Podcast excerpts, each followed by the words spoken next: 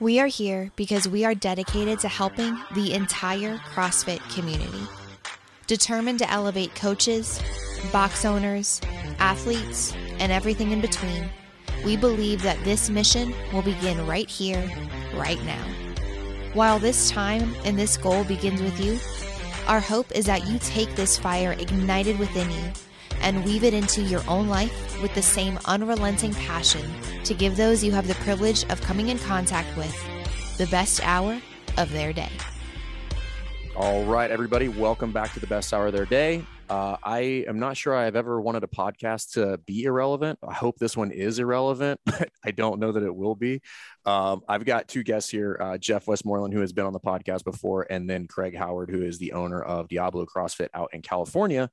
And what we're going to discuss today is potential for lockdowns. So Jeff has obviously been on the, if you listen to the previous podcast, we talked a lot in the beginning of kind of COVID lockdowns. Oh, and he just dropped off. He'll hop back on. So I'll switch over to you, Craig. I wish we were just going to talk about the games, because that's a lot of where your experience is at, but we could talk about a little of that as well. Did you go to the games, by the way? I was there, and okay.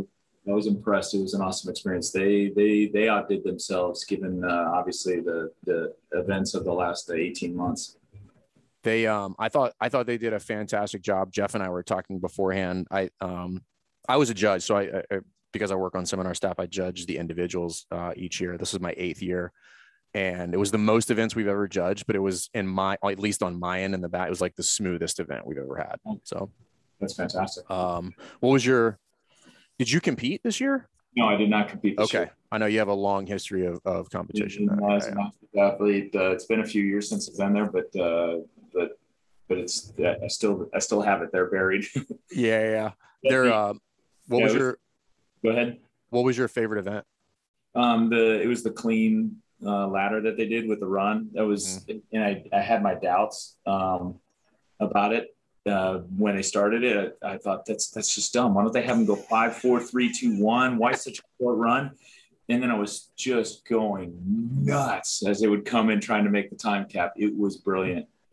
When they briefed us for that workout early in the week, I was way off on my calculation for the number of athletes that were going to make it through that ladder. I was like, there's no way. Like that's devastating weight.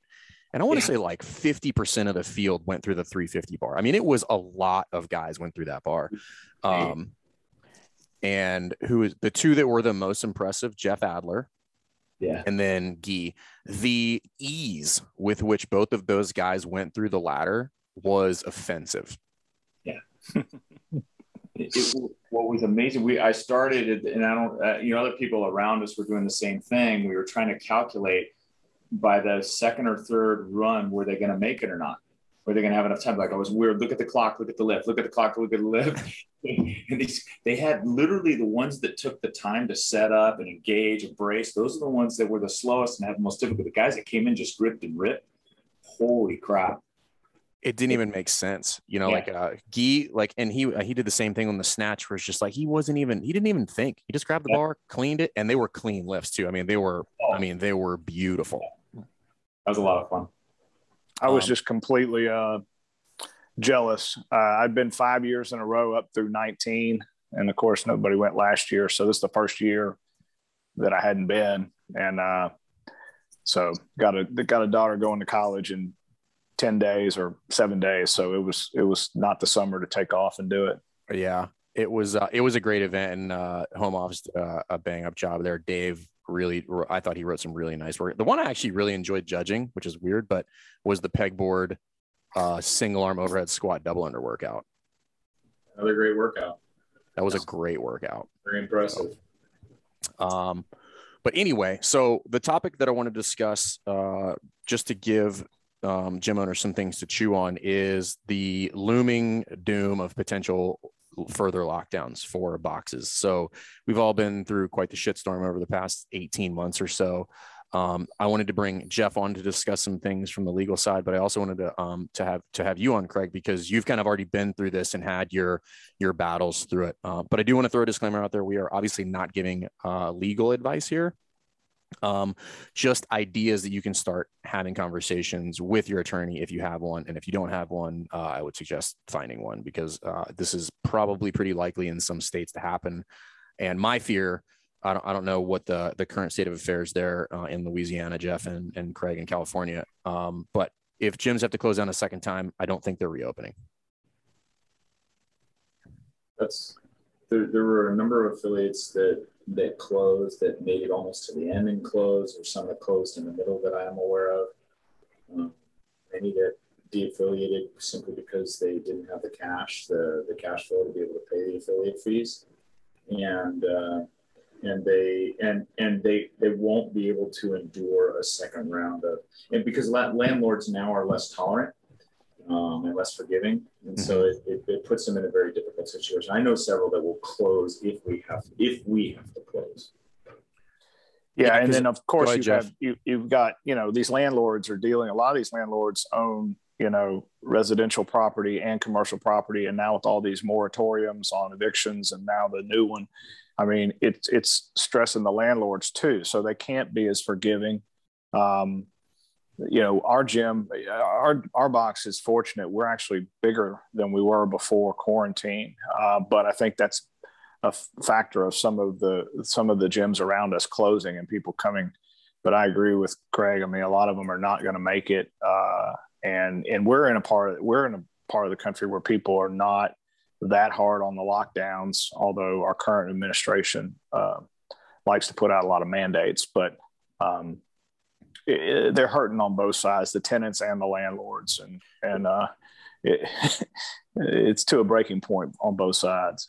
Yeah. So Jeff, just to give people some context. So Jeff, your kind of specialty in law is real estate, but you're typically on the other end of that conversation. You typically represent the landlords.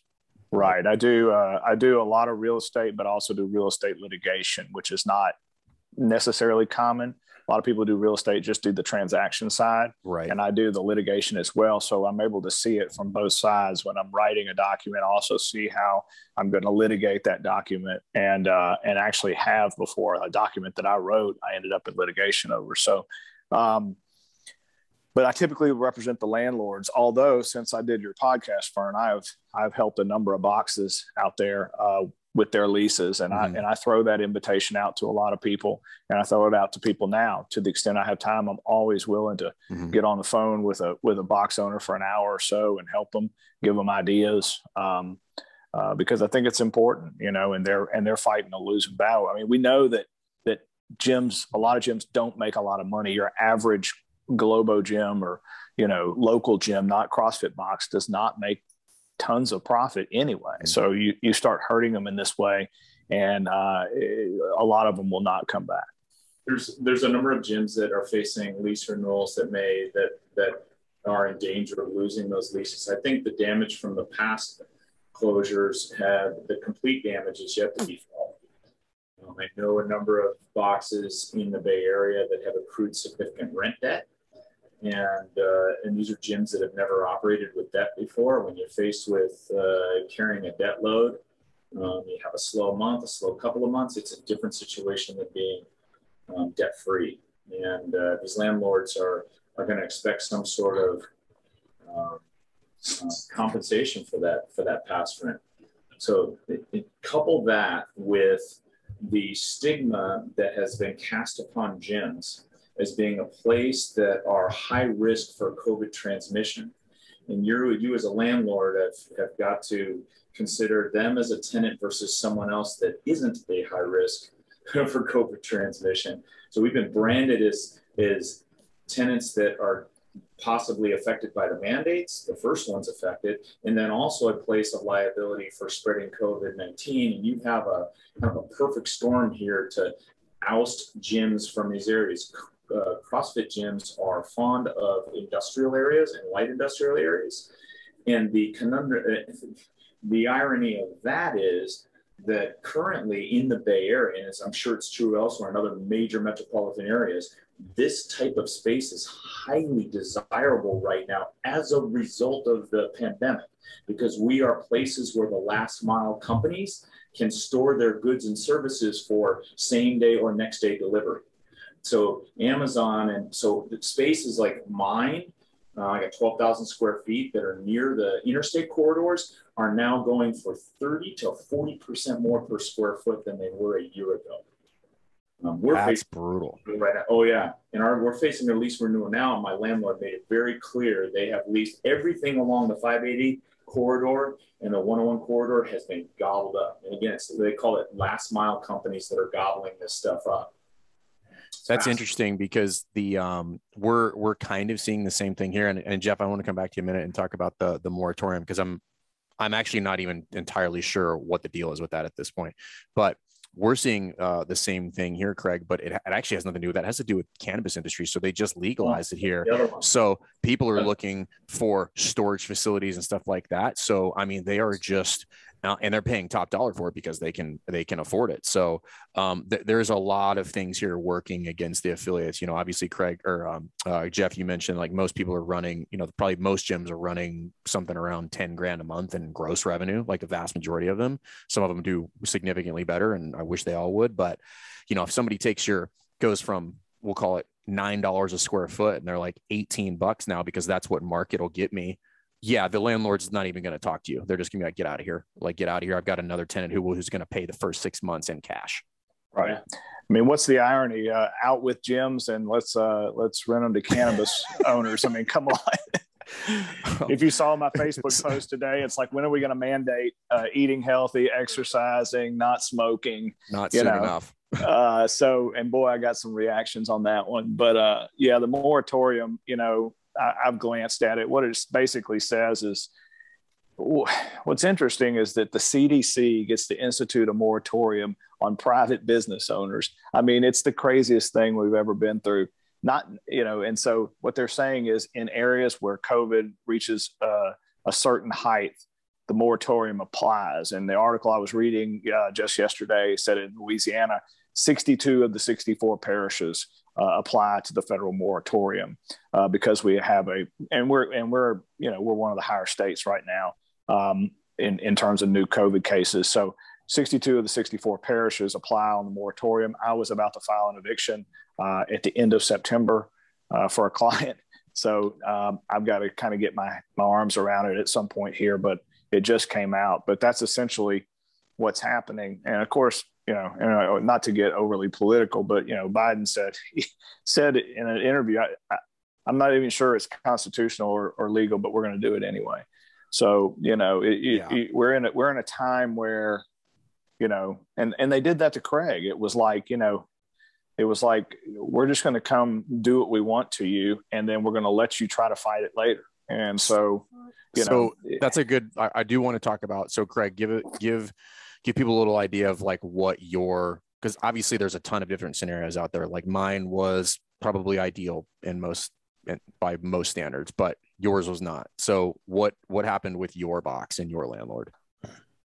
So when we were asked to March 16th of last year, asked to shut down by the county, and we acknowledged it and agreed with it, especially because it was such an unknown quantity. Unknown entity. And so we shut down. I immediately contacted my landlord, who was very understanding, and agreed that she would abate the rent. This was actually a great conversation, and mastering the English language, she would abate the rent. I followed up with, and for as long as we needed, or until the mandate was over. So I said, well, it probably, in my estimation, is going to be a month, maybe two, but we'll work around it. I sent an email to follow up and clarify. She replied back and said, I didn't mean to say abate. I meant defer, which meant that it would be at the back end of the rent. For us, that was, you know, having dealt or having worked with debt before, my wife and I managed to make the rent payments on time so that we didn't have to, so that we weren't faced with it. It was enticing to want to let it go and to not make that payment, but we're in a position now where I don't have any back rent. We closed for a month. and then open back up with outdoor park workouts, eventually opening up back indoors ahead of the mandates, before the mandates were up, and then we started getting the fines. So that is my question, right? So I've talked at length about this, and obviously this comes down to everybody's risk assessment, like how far do you want to take this? But right. I have questions. I have like a lot of detailed questions with regard to who fined you, and then what was that chain of custody with regard to the fine, with regard to enforcement, and then how did you determine what your course of action was going to be? Now that you're just like, all right, well, I've got a fine here. Like this is happening. So I immediately contacted my attorney to find out what the legality of it was and what their ability was to enforce these fines, and he agreed to work on it. At the end of the day, and this was the county that was fining us, not the city. Okay. The cities had within the Bay Area had decided collectively to push the responsibility to the county to manage. And this was from the district attorney's office. At first, the first was warnings of fines. And then I got a very stern letter from the district attorney himself, or an assistant district attorney himself. And I literally just got him on the phone. And he actually is a really good guy. We had a conversation, and he said, look, he didn't expect this to last long. If we stayed open, he was going to start fining me. He recommended if there's another course of action I could take, to take it and avoid the fine. And then I agreed to go outside. And that was until then we had fires in this area and lots of smoke, and I brought people back indoors, and then the fines immediately began. My attorney advised me during this time. We talked about it. We appealed every one of the fines. The next part of that process was to go to the appeals court, which was Zoom appeal. I prepared all the documentation. We failed in the appeals court, and then and the next step then would have been to appeal it to the California Superior Court. But the problem is this is where my attorney was great. He was, look, Craig, I'll gladly do this for you. But let me just give you an estimate of the cost, right, of fighting this. He goes, if it's a jury trial, he goes, there's picking the jury, there's whole time picking the jury, and he goes, and it could go weeks. And he said, it's probably anywhere from $35,000 to $50,000 in attorney's fees to fight this, $7,000 in fines, or $7,000. He goes, and because the courts are so backlogged because of the pandemic, you won't even be in court on this probably until next year or maybe late next year. He goes, do you really want to be dealing with this then?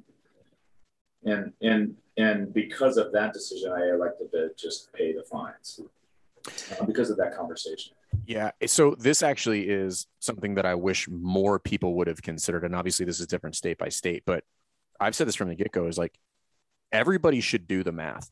In some states, the fines can only be levied for so many consecutive days, and there's a cap on the fine. And you have to just do that math. And we were talking beforehand, like most people, if you're like, hey, shut down your business for 2 months or pay $7,500 in fine, I'm like, that's not even a discussion. Like, just, I'll pay the fine. That's fine, because it's way worse the other way.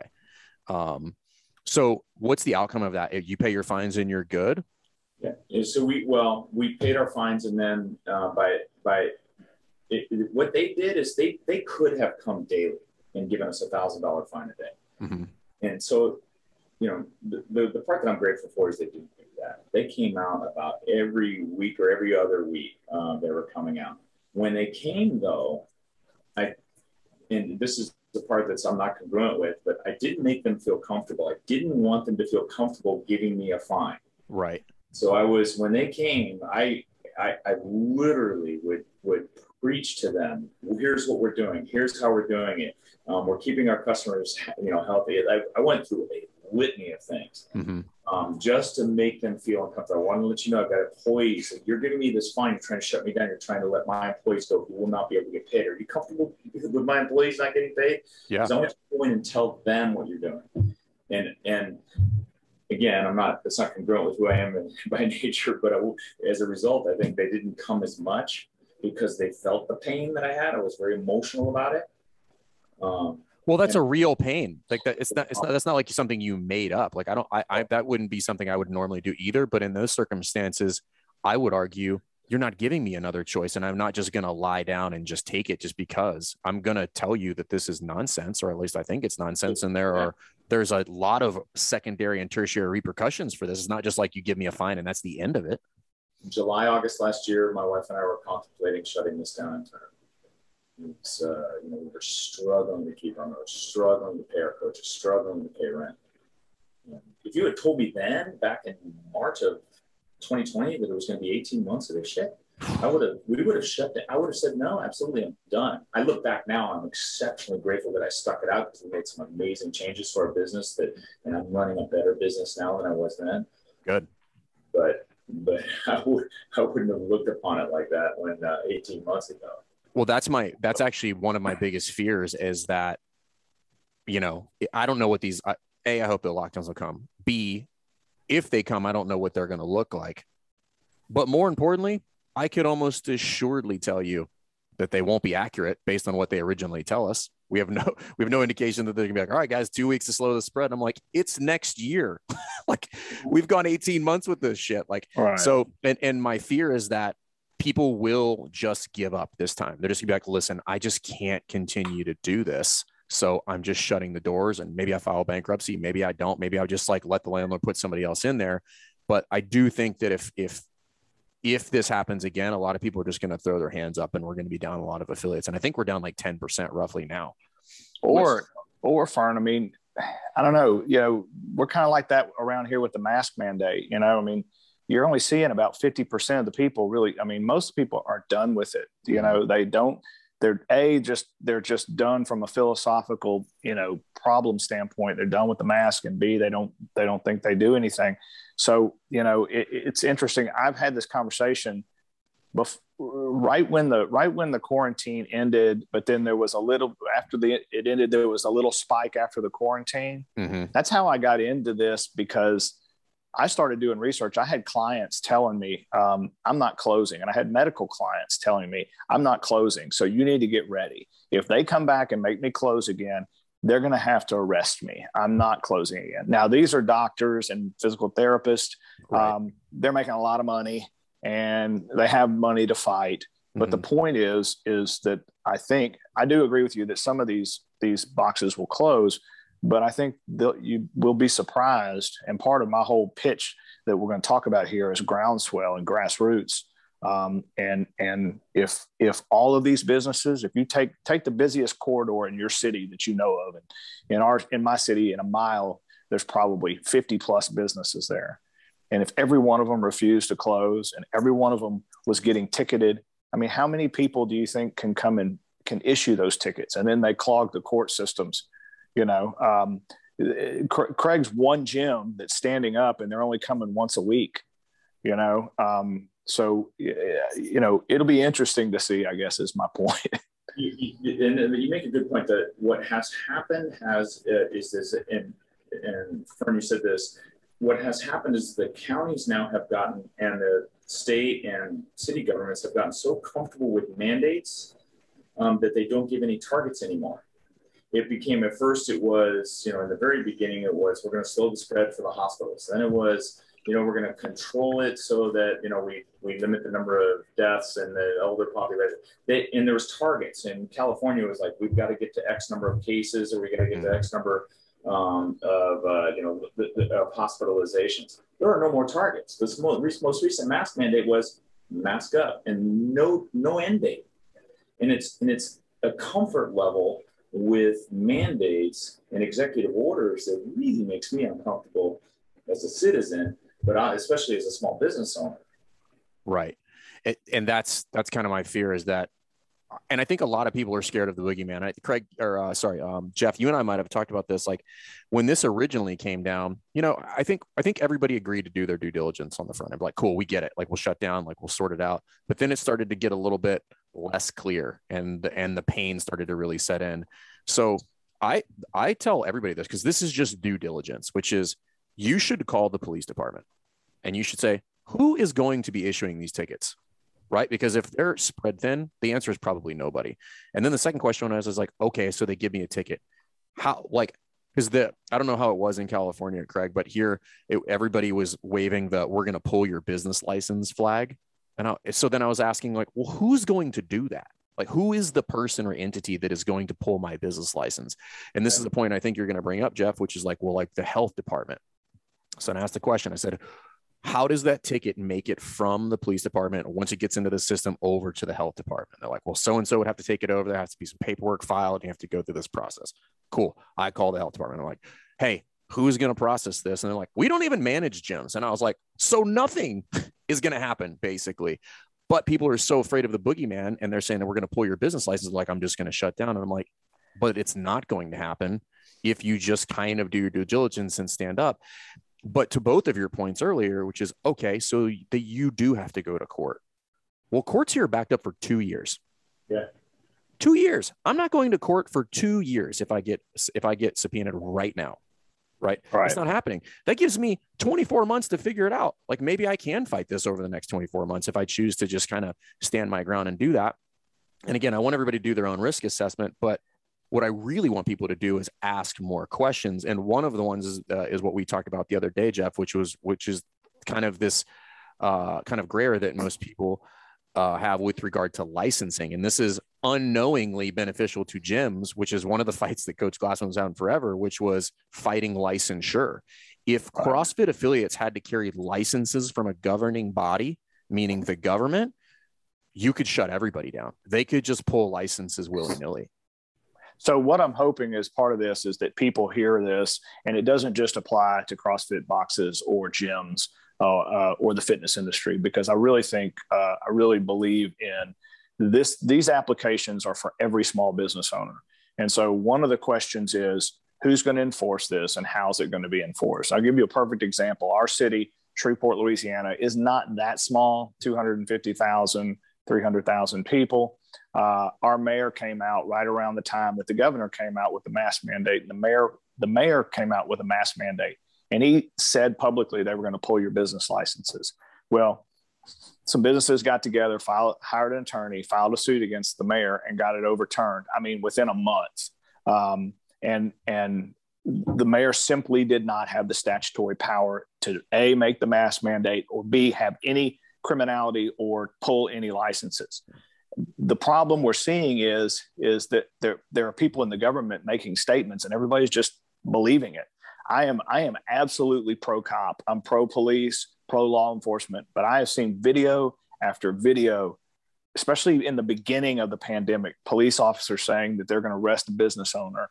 And, I question whether they have the authority to do that. Now, again, it comes down to specific statutes, but there have been a lot of statements made by governmental officials of, this is what I'm going to do to you. And you're exactly right, Fern. We've got to ask the questions. So you start looking at who is going to quote unquote shut you down. It's one thing to get fines like Craig got, and I think he absolutely did the right thing. He had a great lawyer, because as a business lawyer, that's what I tell my clients all the time. Hey, if you want to spend $100,000 to make a point, hey, I'm your man. Let's do it. You could pay me $100,000. I'll take it. But really, it comes down to dollars and cents. It's got to make economic sense. And that's what good lawyers do, is they tell their clients, look, yeah, we can go to the mat on it. You can make a great point. You might win. And you'll be everybody's hero, but you're going to spend $50,000 in the process. So you have to look at the enforcement mechanism. So for like my medical clients, they have a medical board of examiners. They have licensures that literally, if they're open, they can come and pull their license. Okay. So they're in a little bit different spot. The way they got to bars and restaurants after the quarantine, when people weren't supposed to be in bars and restaurants, or they were having too many people in there, was the alcohol licensure boards, the state boards, But if you're just a retail establishment or you're a gym, you've got to start looking at who is going to enforce this against me and how's it going to be enforced. And then you also have a lawyer that is going to start looking at the statutes that are applicable and seeing if they have a criminal or penal nature to them that allow them. A lot of municipalities don't have the powers that the governors have. And so if a governor makes a mandate in our state, there is a fine and an imprisonment for emergency mandates. But then the state has to enforce that. And they don't necessarily get to use the local police to do that. And so, you start just to clarify, in that scenario, a state trooper would have to come. I think so. I mean, I think there's a real disconnect with having a city police officer come in and enforce the governor's mandate on you and issue you a ticket. I wonder where that authority comes from. Again, let me also say, I'm not a constitutional lawyer. Right. I do a decent amount of governmental law and represent some municipalities. But I've studied this for my clients. And so, the enforcement, and so let's go back to gyms and box owners. The enforcement mechanism there is your certificate of occupancy. So who is going to shut you down? I mean, I really don't know. That would be the fire department. Yeah. Yeah. I mean, and again, you're talking about... I got firefighters to work here. I think I'm good. Well, you're talking about authorities that these institutions have never exerted, right? I mean, they're going to go to, like you said, the health department and tell health department, you need to go shut this gym down. They're like, we don't even control gyms. So you really got to question who's got the authority. Now, can they come and write you tickets?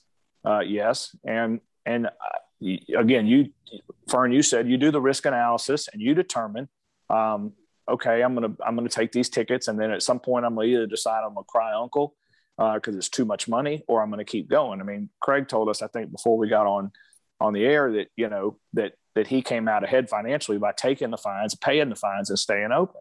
And so I think you have to look at that, but this whole thing about I'm going to arrest you or I'm going to close your business down. I'm not saying that that's bull, but I'm also saying that you need to be prepared and look at that, because when that statement's made to you, just like Craig did, it made it uncomfortable for those guys giving him fines. When you come back and say, I know for a fact because of X, Y, and Z, you don't have that authority. And as a matter of fact, you don't even really have the authority to be on my property without a warrant. So, and I saw a guy chase police off of his property because they didn't have a warrant. And they left. So again, I want to be very clear. I'm pro police, pro cop. They are stuck in a tough situation. Most police in our area, in the Bay Area, well, and around here, the police didn't want to enforce it. And I know down in Pleasanton, the police were charged with enforcing the mandates, but they, as much as that they're training in the gym, and as much as they do not like doing those calls. And police in San Francisco, same thing. They were in charge of enforcing this. So they would literally go out, have a conversation, and leave. They didn't like writing tickets, they didn't like writing fines for that activity. And the reason is they don't see small business owners as criminals. And that's, I would encourage anyone that if you feel like arrest is imminent, make sure that someone is there videoing it, because I don't think anybody, any agency wants to see a small business owner arrested for trying to stay open and survive during the pandemic. Craig, didn't you tell me that when you and I talked, when all that was going on, there were some police that came that were kind of reluctant. They're like, I don't want to be here, but I'm back. I mean, I feel for him. They're in a tough spot. It was the greatest. You could tell by his body language when he walked up as a special investigator. They use special investigators for the district attorney's office. That's who was enforcing here for Contra Costa County. And he got out of his car and he walked up and he goes, "You know why I'm here?" And I said, "Yeah, I do know why you're here." Interesting side story to that. I was texted by another gym that just about a couple miles away saying, "Hey, they just left here. They're coming to your gym." And so I knew he was coming. And so we had all of our members out of the gym. And I said, "Look, you need to come in and walk around the gym and see how we're doing it." And every time they came, I pleaded with them. I would give them a copy of my protocols, handwritten copy, or my printed out copy of my protocols. I go, "Take my protocols. I want you to see how we do it. Everybody comes in this way. You see the signage, you see the cleaning system, you see the CO2 monitor." I said, "Now we've got these fans above, we got these fans running." We walk around and I go, and I make them stand in the middle. I made him stand in the middle of the gym. And I said, "Do you feel the breeze?" And he says, "Yeah, I do." I I said, that's on purpose. I said, we've got air flowing through here. Our air quality here is better here than inside than it is outside. And he goes, you know what, Craig? I was never here. He turned, he literally turned and walked out. And it was awesome. I was, you know, it was a relief. And that's really what I wanted from my county and my city, was for them to come look at what I'm doing. And yeah, we're always talking about the science. So you had some science going on. Yeah. These things can be measured. And, you know, how much, I literally Googled it. How do I know if I'm breathing someone else's air? And you literally, there's formulas for this. And it's carbon dioxide measurements. And it's really easy to measure. And you can measure airflow as well. It's cubic feet per minute. And there's monitors and devices to measure it all. Yeah. Let me give you a story. Right after we came back from the quarantine, we have a box that has 4 or 5 garage doors on either side. So when they're all open, I mean, it's almost an outdoor facility. Right. Our box owner put us in 10 by 10 taped off boxes. Everything was wiped down. I will say there weren't a lot of masks to be found, but I'm telling you, we put 100 plus people through that gym every day. Mm-hmm. I went almost every day. I can count on barely 2 hands the number of people who got COVID in that gym, and none of them, every one of them said, I absolutely didn't get it from here. I got it from somewhere else. So this concept that gyms are a germ-ridden business that's going to spread COVID is just, it hadn't been true even by an inkling in ours. And I know it's not in yours, Craig. The whole gyms carry germs thing, that's a leftover impression from the 90s and maybe early 2000s. Gyms, by and large, gyms are ultra hygienic, because that's the one reason why people won't come back to a gym, is it's dirty. We had, during that entire time, March all the way through May of this year, 60,000 visits and not one case reported from here. 60,000 plus visits.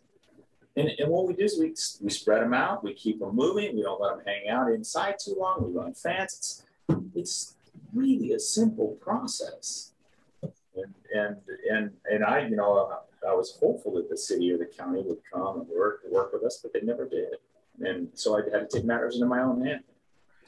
Well, and that's kind of what we want. So I want to let you kind of chime in here, Jeff. That's kind of what we want to get to, is just like, hey, like, we can't assume it's not coming. Let's plan and hope that it's not, but we have to plan for that it is, right? So I've already made phone calls to my lawyer, to the police department, just to kind of see what's going on. I made a phone call the first time to come to find out in one of the adjacent cities. And they were just like, yeah, this, the enforcement arm is this. And yeah, there's nobody that sits in that seat. Like, there's not even a person there. And I was like, oh, okay, well, that's not going to go well for enforcement purposes. But what other things should people be considering, Jeff, with regard to just having information and being prepared to, I don't want to say be combative about it, but like push back? Well, I mean, I'll say it, plan. We've already got the blueprint.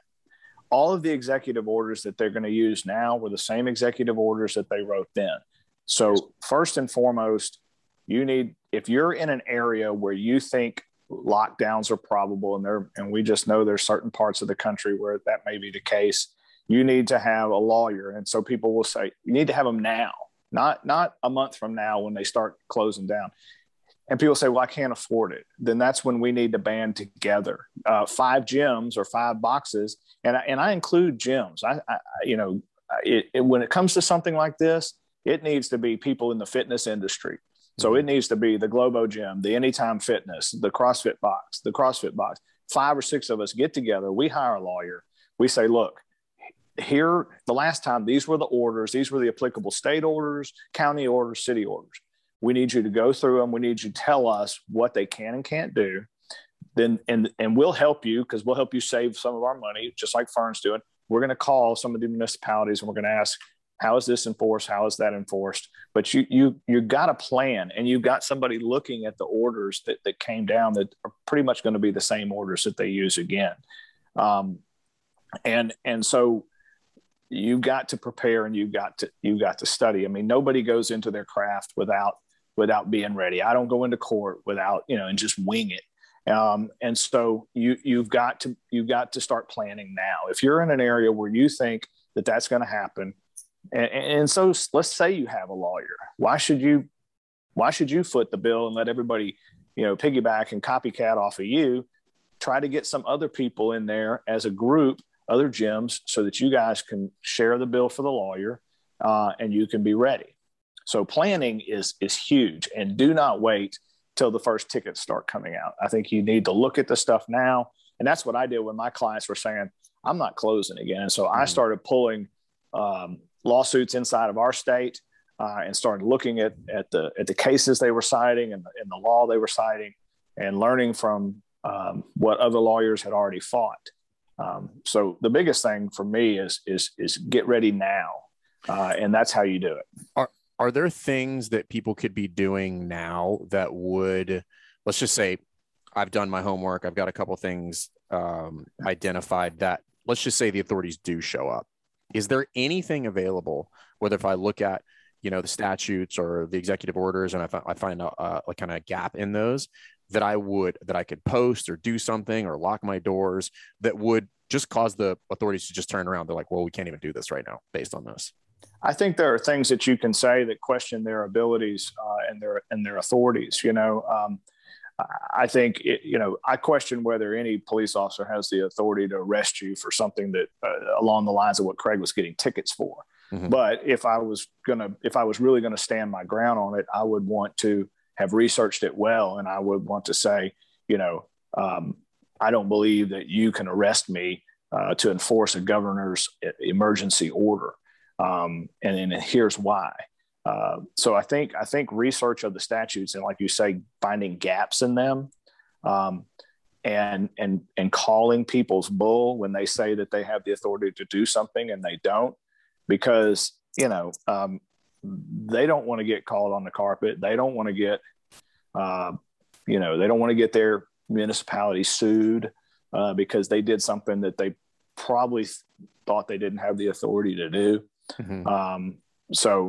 Again, I don't want to put cops or investigators or any of those people in a tough spot. I think you speak civilly with them and in an educated manner, things are going to go well. You show your rear end and start cussing them, things are not going to go well. I don't think anybody's suggesting we do that, but I'm also, right, I don't want people to just lay down, because in some instances you might not have to. I've had conversations with different lawyers and people, and say, hey, listen, like, you should put cipher locks on all your doors so that nobody can just walk in your facility. Like, only right, people with the code can walk in your facility, because if a police officer or sheriff or anybody physically can't get into the building, well, then they definitely can't ticket you. What would they be ticketing you for? They would have to physically be able to see what was going on inside the facility. Right. I mean, then you get into issues of probable cause. They have probable cause that there's some sort of crime being committed in there, but it makes it much more difficult, and allows you as the owner to step outside and have a conversation. Exactly. With the enforcement folks.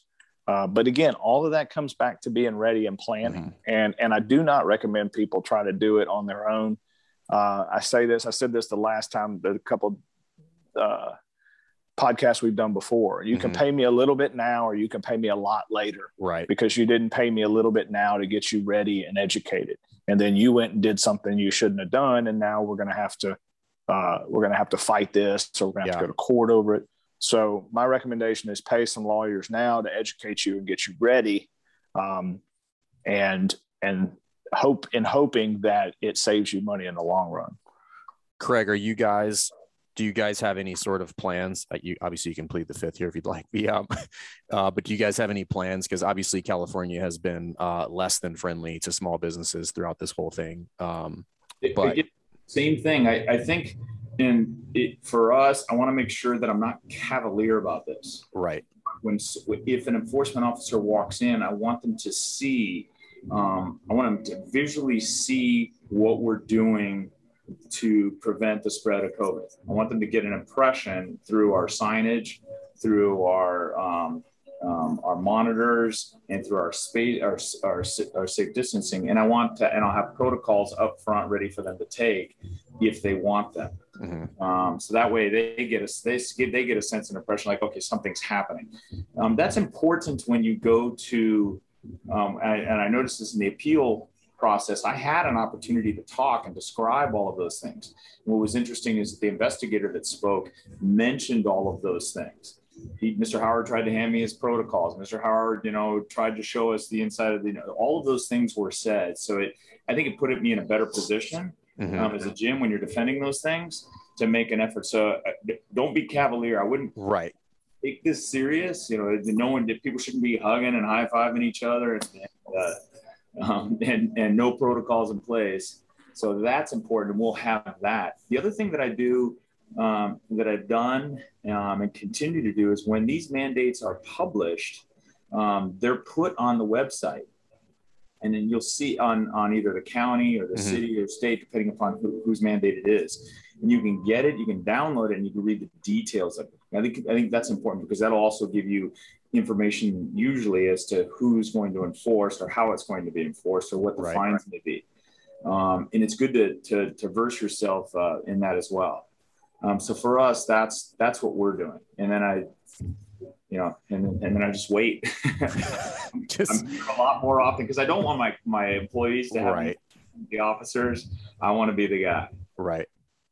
Okay. One more thing too, Fern, though, I thought about is, big companies and substantial companies, they use, lobbyists. They have people who go and talk to the politicians for them. Obviously, most groups or coalitions, even if you get 5 or 6 gyms together, don't have the money for a lobbyist. But what you can start doing is thinking of people in influence in your city that can go talk to people who are in government, in these positions, and get them on your side. Maybe it's a doctor who believes in fitness, who has a certain reputation in the community, or maybe it's maybe you're lucky enough to have a city council person in your box, and start creating those alliances so that when all that comes down, you've got people on the inside to speak for you, because you can't afford the lobbyist. No. We all know that politics plays a big hand in all this. And so that's another thing to be thinking about, is trying to find people of influence in your box or in your industry, or who believe in your industry, and get them on your side, again, before it all starts coming down. Yeah, I'm pretty confident in that most gyms have about 1 degree of separation from a person that has significant political influence. Most of them, I know for sure we do.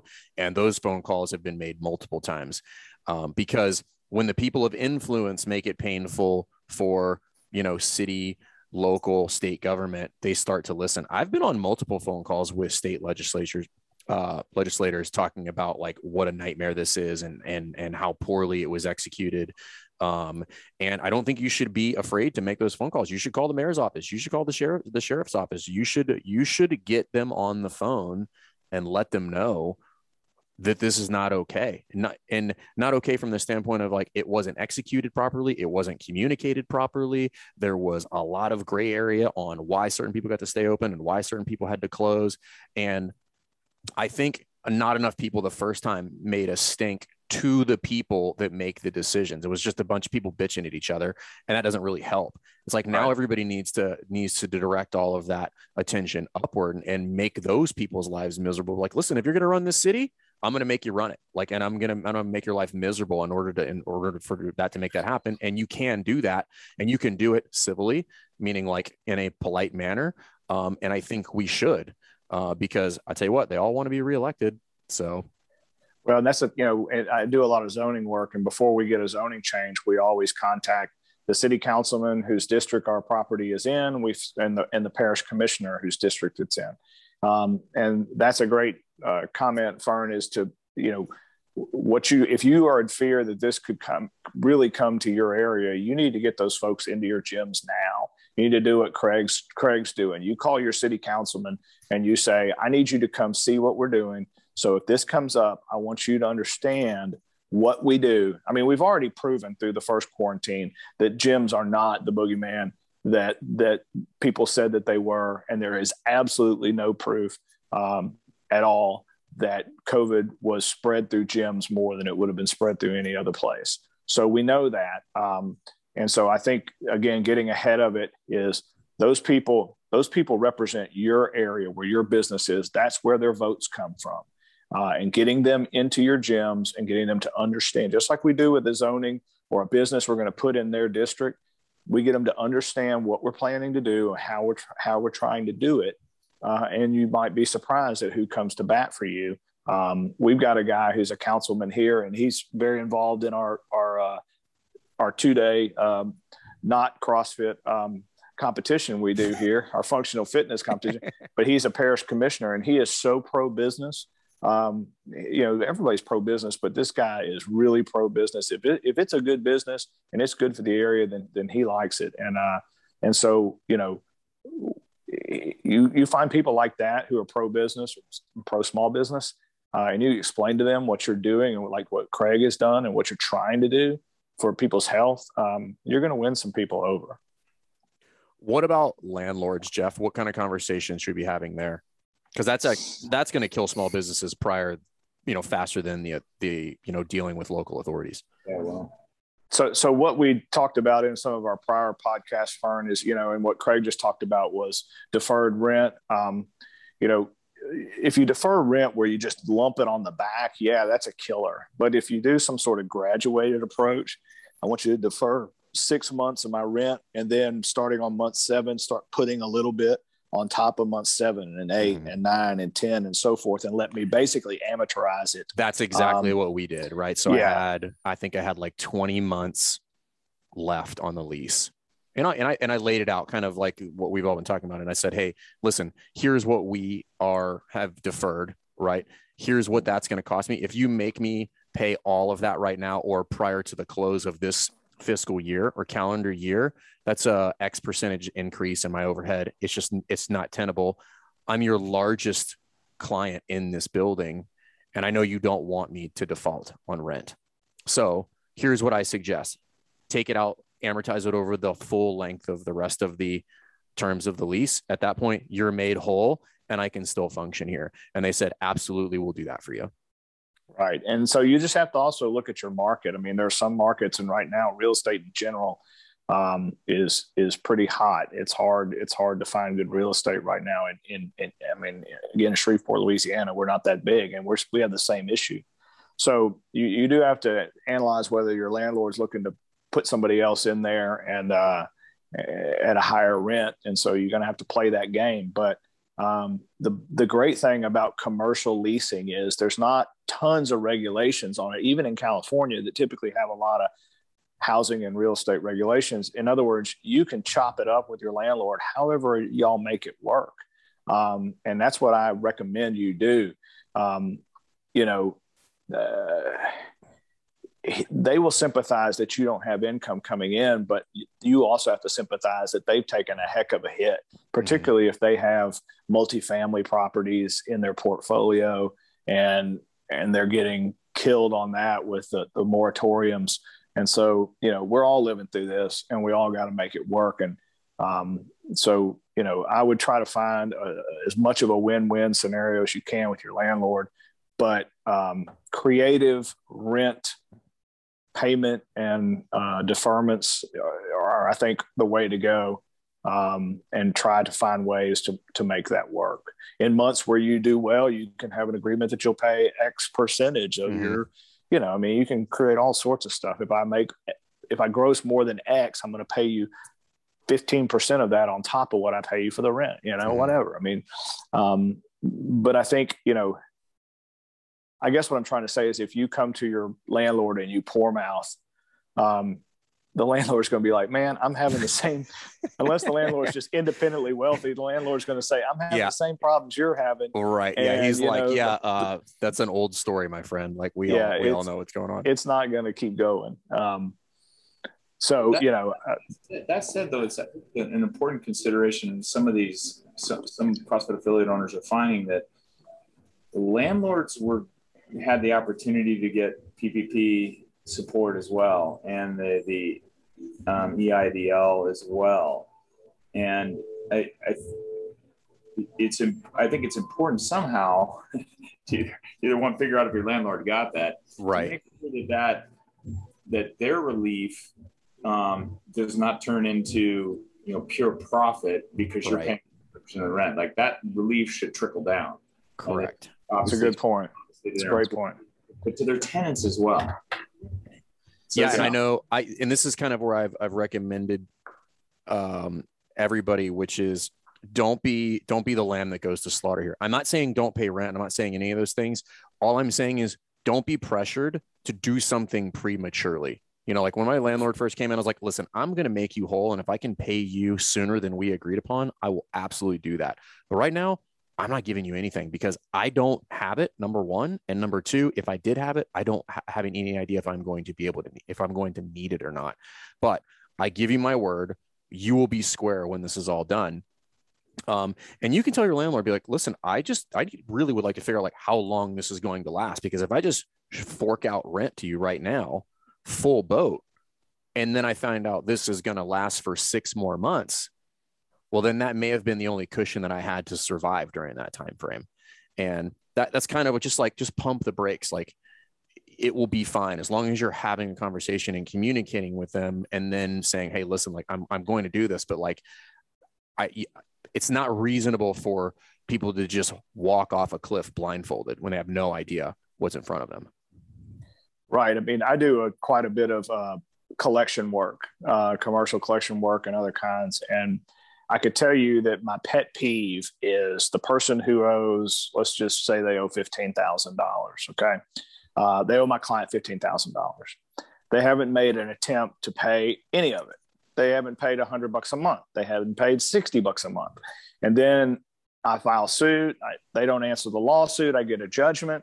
And then they come in when I get to finally examine them after I have the judgment. And they're like, you know, giving me the sob story and this, and what can we do to work it out? And I'm like, I'll work with you all day long if you'll just show an effort. Mm-hmm. But it's the people who don't show any effort. And then at the end, they want the grace. And so it goes the same way with a tenant and a landlord. If you can show that you're going to work with them and you're going to pay them, and just like you said, Fern, I'm going to give you my word that we're going to do X. And they see the result, they see the activity, it makes it a lot more palatable when you need to come back to them for that month and say, I didn't make any money this month. We got killed. But you know, if you just sit there and come back every month and say, I got nothing to pay you, at some point the landlord's just not going to be able to keep doing that. Yeah. That's good advice right there. Pay something. Like keep them. Let them know that you're doing something. I think that gets you a lot of influence. You're right. One thing I want to talk about before we get to the end, Fern, and I may be jumping ahead, is what we talked about earlier with this grassroots and groundswell. Yep. That's part of what I believe will be able to save businesses, and it has to come not just from gyms and global gyms, CrossFit boxes, but I think it's got to come from all the businesses, because what's happened, and Craig talked about this, we've gotten so used to just laying down for these mandates. It's like, oh, they said we have to do it, so we have to do it. And then what happens is, let's say there's 10 businesses on your block and you're the one who's going to fight it. And they all say, yeah, we're behind you. Yeah, we're going to do the same thing. And then when you open, they all close. All right, well, what kind of influence is that? But if everybody's doing it, or a vast majority of everybody's doing it, you know, right now, and it may change as people get back to work, but right now, governments don't have enough people working anyway, or they're working from home still, or they're shorthanded. And so how are they going to get all of these people to come give tickets, process them through the courts, all of that? If businesses stand up and say, find some other way to control this, but you're not shutting us down. Mm-hmm. And we all refuse to do that. The groundswell is going to have an effect politically. It is going to have an effect from just an administrative standpoint. How are they going to process all of those fines, find them, get them all through the court system? At some point, somebody's going to cry uncle. But if you're the only one standing on your block saying that I'm not closing down, like kind of like Craig was, and I'm sure he was probably of the CrossFit boxes in that area was probably the one guy standing in the field screaming by himself, and everybody else is like, well, I'm too afraid of the big bad wolf, and I'm going to close. So I really emphasize that. And I've been telling people in my municipality the same thing. I mean, think about if all of y'all said, nah, we're not going to close, and bring whatever you got on us, but we're not going to close. And, you know, I have to believe that that would have an effect in a variety of ways. One of them is administratively. I mean, how are they going to process all those people? How are they going to ticket them? Who's going to go out and do that? How are we going to get all that through the court system? You know, and it's a battle I'd be willing to have, and I'd like to see how it plays out. No, I agree. And that's just, you know, I think far more people are amenable to that idea this time, where everybody before was like just a little bit more scared, because I think a lot of it was just so unknown. And even there's still a lot of unknowns at this point. You know, people have been kind of pushed to the brink. So I just don't see people going along this time. I just want them to be armed with the necessary information to either delay any sort of interaction they might have with authorities or local municipalities, or just be able to outright say, no, you can't do that. Like that's not how that executive order is written. So no, I don't actually have to do that at all. You need to have the governor or whoever rewrite that if that's how you wanted this to play.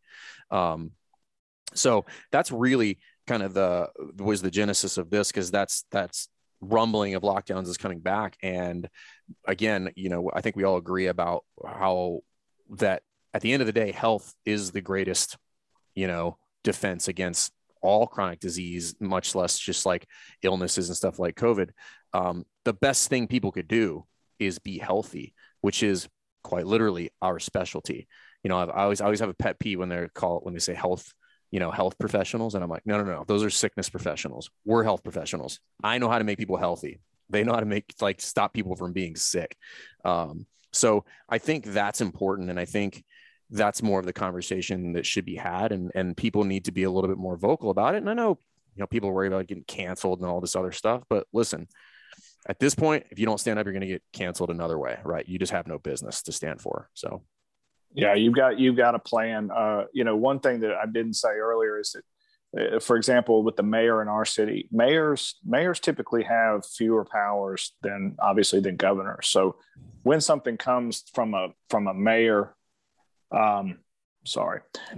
comes from a mayor or a local municipality, you really need to have a lawyer look at that and see if they have that authority. I mean, we had our mayor telling people that he was going to take their business licenses.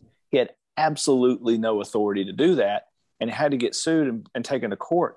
And again, we aren't some 50,000 population city. I mean, and our mayor just came out and said, we're gonna shut your businesses down, without any authority whatsoever to say that. So, you know, again, plan, be ready, have somebody look at this stuff, and then that way, as Fern said, when somebody says that I'm going to do X, Y, and Z, you can just say, I don't know for a fact you can't do that.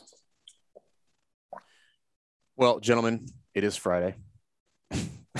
We've all got places to be. But no, in all seriousness, I appreciate both of your time. Yeah, you know, it's happy hour where you are, Fern. Yeah. Hey, always happy hour here at CrossFit Rife. It's probably the same at Diablo. But, you know, Craig, I appreciate you sharing your story. Jeff, I always appreciate these conversations. And outside of this conversation about lockdowns, Jeff wasn't kind of blowing smoke earlier. Anybody that has contacted us via the podcast or on Instagram that has been in need of some kind of legal advice with regard to leases or any of that stuff, I have forwarded them over, and Jeff has done his best to help them out. And all of those have been good outcomes. So if you do have questions that's just outside of your pay grade and you're just like, hey, this is not anything that I'm up to speed on, we will gladly connect you. And then outside of that, Craig, appreciate you fighting the fight, brother. Obviously, you know, a long-standing CrossFit affiliate, you know, and doing the right things out there in California. I hope it doesn't happen. Like I said, I hope this podcast is completely irrelevant. and nobody ever needs it. So I tell you what, a little funny story for when Craig was going through that, I was calling like all the hotshot lawyers in California trying to get somebody to take his case. I called Garagos's office. I called all these people, all these hotshot lawyers. So, I believe in the cause. I believe in what we're doing, and I'll help whenever I can. So well, thanks for being a shoulder to cry on. Hey man, it was a great story. I mean, yours is one of the greatest stories that came out of it, in my opinion. So thank you. Awesome. Well, gentlemen, I appreciate it. And I hope to see you guys soon. Craig, I hope to see you at the games or maybe at the next CrossFit, affiliate gathering. Jeff, we will catch up soon, my friend. Absolutely. Thank you. Cheers. So you never miss an episode of the podcast. Subscribe to our YouTube channel and on all major podcasting platforms at Best Hour of Their Day. Thank you so much for tuning in and for being a part of the best hour of our day. See you next time.